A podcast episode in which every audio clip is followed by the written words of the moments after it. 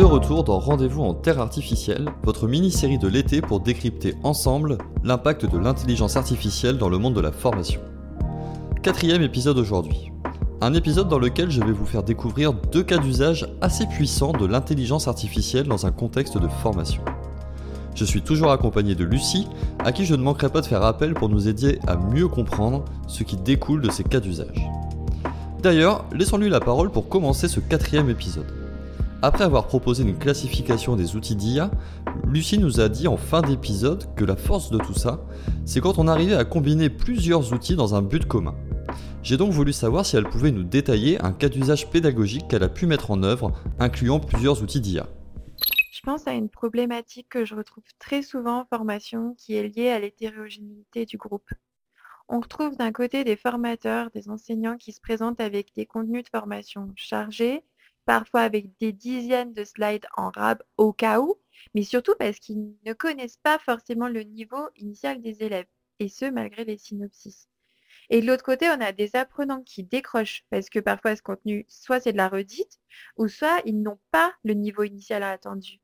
On a beau avoir des synopsis et des prérequis dans les formations, ce sujet de l'hétérogénéité, il revient tout le temps et ce problème, il est rarement corrigé.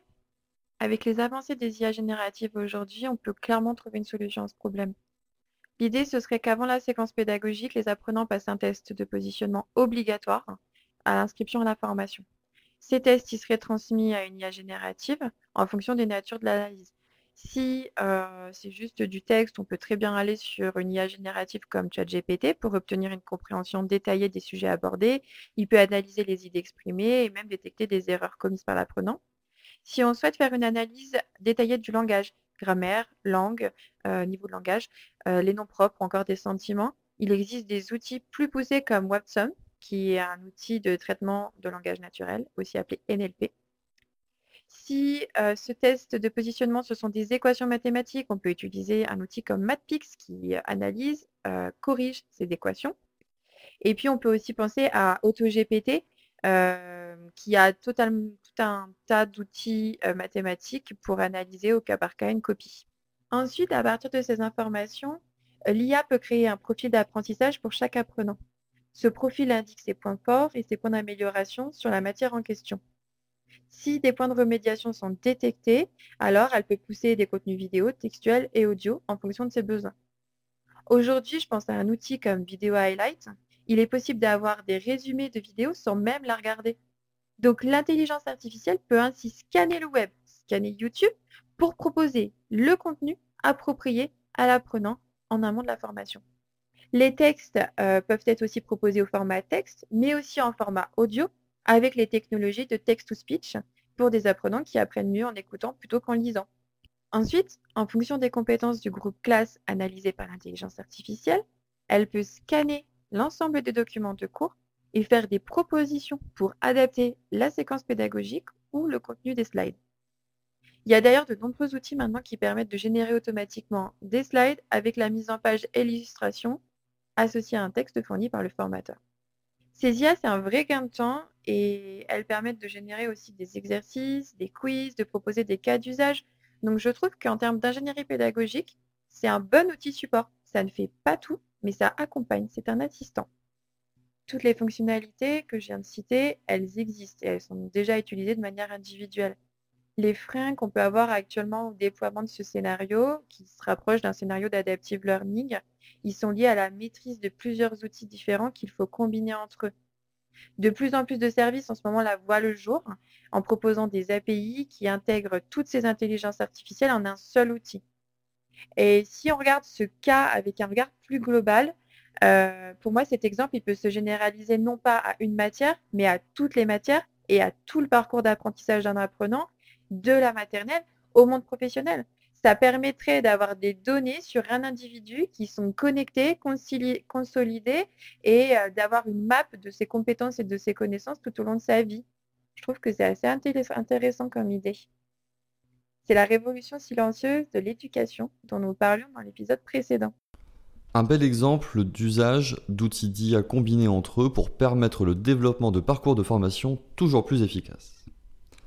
Un cas d'usage complexe qui m'a particulièrement interpellé ces derniers mois, c'est le développement réalisé par la Khan Academy, une association à but non lucratif fondée en 2008 par Salman Khan, ayant pour objectif de fournir un contenu éducatif de qualité, gratuit, accessible à tous et partout.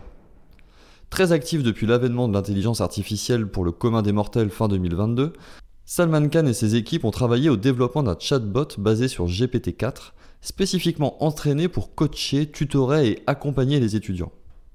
Canmigo, c'est le nom du chatbot, peut ainsi suivre tous les élèves 24 heures sur 24, 7 jours sur 7, leur pousser du contenu opportun à leur dynamique d'apprentissage, les corriger, les encourager, les aider. Oui, je trouve que c'est vraiment un très bon exemple. Dans le cas que je t'ai présenté précédemment, le raisonnement il est axé sur la pédagogie sur l'amélioration de parcours d'apprentissage dans leur ensemble. Mais cet exemple, lui, s'intéresse à un niveau plus macro, en fait. Il s'intéresse à l'encadrement de l'apprenant dans un graphin. Si on parlait de réduction des inégalités dans l'épisode précédent, et je trouve que cet outil, il rentre en plein dans le sujet. Leur IA, qu'ils appellent euh, Canmigo, elle peut par exemple analyser les réponses de l'apprenant et lui demander d'expliquer son raisonnement afin d'identifier quelles sont les idées fausses et lui fournir des conseils sur la façon de les corriger. Moi, cette approche, ça me fait vraiment penser à la théorie du 2 sigma de Benjamin Bloom, qui suggérait que le tutorat individuel pouvait aider les étudiants à atteindre un niveau de performance jusqu'à deux écarts types ou sigma supérieur à celui des étudiants qui apprenaient par des méthodes d'enseignement plus traditionnelles.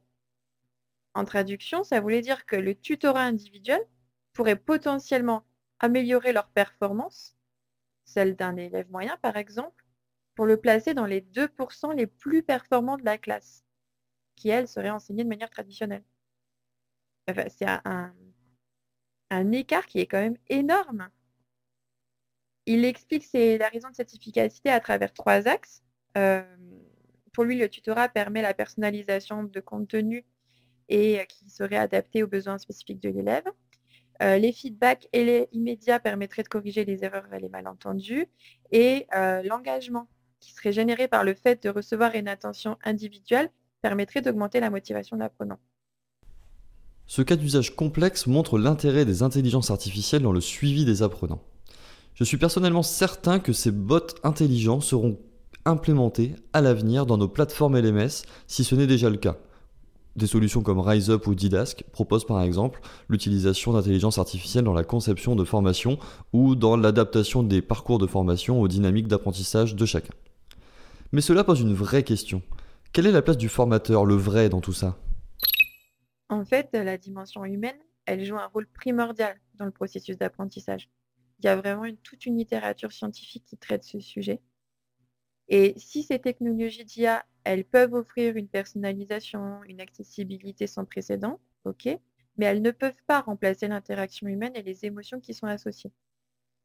Donc, dans tous ces exemples, L'IA, elle est un assistant de l'enseignant formateur. Elle l'aide à gérer les individualités de son groupe pour gérer les hétérogénéités de niveau. Mais cette aide qu'elle lui apporte, ça lui libère une bande passante et avec cette bande passante, il peut dégager du temps pour comprendre et répondre aux besoins sociaux ou émotionnels des apprenants. Le formateur, il est capable de lire les émotions, de comprendre si un élève il est confus, frustré, je sais pas, distrait, excité, et il peut s'adapter en conséquence. Tous ces aspects, en fait, émotionnels, ils sont super importants et euh, c'est ça qui permet aussi de garder les élèves engagés et motivés. Le formateur, il doit être un soutien émotionnel pour les aider à surmonter les obstacles et les guider dans le développement de leur résilience, de leur confiance en eux. Il y a aussi quelque chose qui, pour moi, est très important. Euh, ce formateur, il a pour rôle d'accompagner sur les chemins de la créativité de la pensée critique, en les encourageant à se poser des questions, à explorer différentes perspectives et à penser hors des sentiers battus. Et pour moi, il est là un peu le point de notre discussion, c'est euh, ça l'avenir de l'éducation. On, se libère de certaines contraintes, de problèmes de jeunes d'hétérogénéité qui, par exemple, perturbent les classes, parce qu'on le sait, des apprenants qui n'écoutent pas, qui bavardent, ça perturbe. Et si on arrive à mieux s'adapter et à proposer des contenus qui sont plus adaptés à leur niveau, avec un mélange d'une IA euh, dans la formation euh, où les formateurs et les IA travaillent ensemble pour fournir la meilleure éducation possible à chaque élève, pour moi, on a tout compris au sens de l'éducation de demain. Un second cas d'usage qui m'a particulièrement bluffé récemment est celui réalisé par les créateurs de la chaîne YouTube Discover e-learning. Dans leur dernier épisode de la série Storyline Magic Series, ces derniers ont combiné plusieurs outils d'intelligence artificielle pour produire un module e-learning à 360 degrés. Block AD Labs, dont j'ai parlé dans l'épisode précédent pour générer des panoramas 360 degrés selon un prompt précis, Upscale.media dont j'ai également parlé pour augmenter artificiellement la définition des images, Photoshop et sa dernière version bêta pour inclure dans les panoramas des éléments spécifiques nécessaires au module. Enfin, ils ont monté l'ensemble dans le célèbre Storyline pour créer un véritable parcours pédagogique immersif rempli d'interactions diverses et variées. Un exemple qui montre ce qu'il est possible de faire en mixant divers outils d'IA et que j'ai pour ma part trouvé brillant tant dans sa simplicité de mise en œuvre, chaque outil étant relativement simple à prendre en main, que dans l'efficience pédagogique. Mais qu'en pense Lucie? Oui, cet exemple, il est vraiment très intéressant. D'ailleurs, j'encourage les personnes qui écoutent ce podcast à aller voir la vidéo associée. On a parlé tout à l'heure ensemble de l'importance du feedback dans la théorie du 2 sigma de Benjamin Bloom. Et là, le cas d'usage dont tu parles, en fait, c'est un e-learning. Donc, c'est une formation 1-1. En extrapolant un petit peu, on pourrait imaginer que le e-learning serait l'outil idéal pour former. Mais aujourd'hui, ce n'est vraiment pas une modalité qui est plébiscitée par les apprenants. Beaucoup plébiscitée par les entreprises, mais beaucoup moins par les apprenants. Pourquoi? Parce que ça manque d'interactivité, ça manque d'intérêt, ça manque de feedback. Les raisons sont vraiment multiples. Mais ce que je trouve intéressant dans ce module, c'est qu'ils ont intégré l'API de ChatGPT à Storyline afin de pouvoir poser des questions ouvertes aux apprenants et de produire une réponse personnalisée à chaque euh, apprenant. Donc ce développement, il va permettre un vrai progrès dans la qualité du feedback, mais aussi permet un niveau d'évaluation variable qui peut être adapté aux apprenants et probablement un gain d'interactivité. Après, la complexité de cette intégration d'outils IA, je trouve que ça va aussi redonner une place à chaque métier dans la pédagogie. Dans la première partie, on a échangé sur l'ingénierie pédagogique. Dans la seconde, on a parlé du métier de formateur. Et ici, on est sur le e-learning et on parle du métier de concepteur pédagogique. Aujourd'hui, je vois encore trop d'ingénieurs pédagogiques qui font les pompiers en conception pédagogique et vice-versa. L'IA, elle va amener une ultra-spécification de nos métiers. Les concepteurs pédagogiques, ils auront les mains dans le code pour pouvoir implémenter des API IA à leurs outils. Tandis que les ingénieurs pédagogiques, ils auront les mains dans les analyses textuelles pour guider les IA sur les parcours personnalisés. Et en complément, les formateurs, ils auront une adaptation de leur contenu de formation à faire en fonction des retours de l'IA. Donc chacun de ces métiers aura une place dans l'adaptive learning qui lui sera propre. Sur ces belles paroles, nous arrivons à la fin de cet épisode 4 dédié au cas d'usage complexe de l'IA dans la formation. Nous espérons que ces exemples vous ont permis d'imaginer le potentiel des outils d'IA et vous ont donné envie de, pourquoi pas, vous y mettre. La semaine prochaine, on sort des cas d'usage pour tâcher de répondre à des questions qui reviennent souvent lorsque l'on parle d'IA et de formation. Les biais, l'éthique, les droits d'auteur et l'accoutumance à l'IA. À la semaine prochaine dans Rendez-vous en Terre artificielle.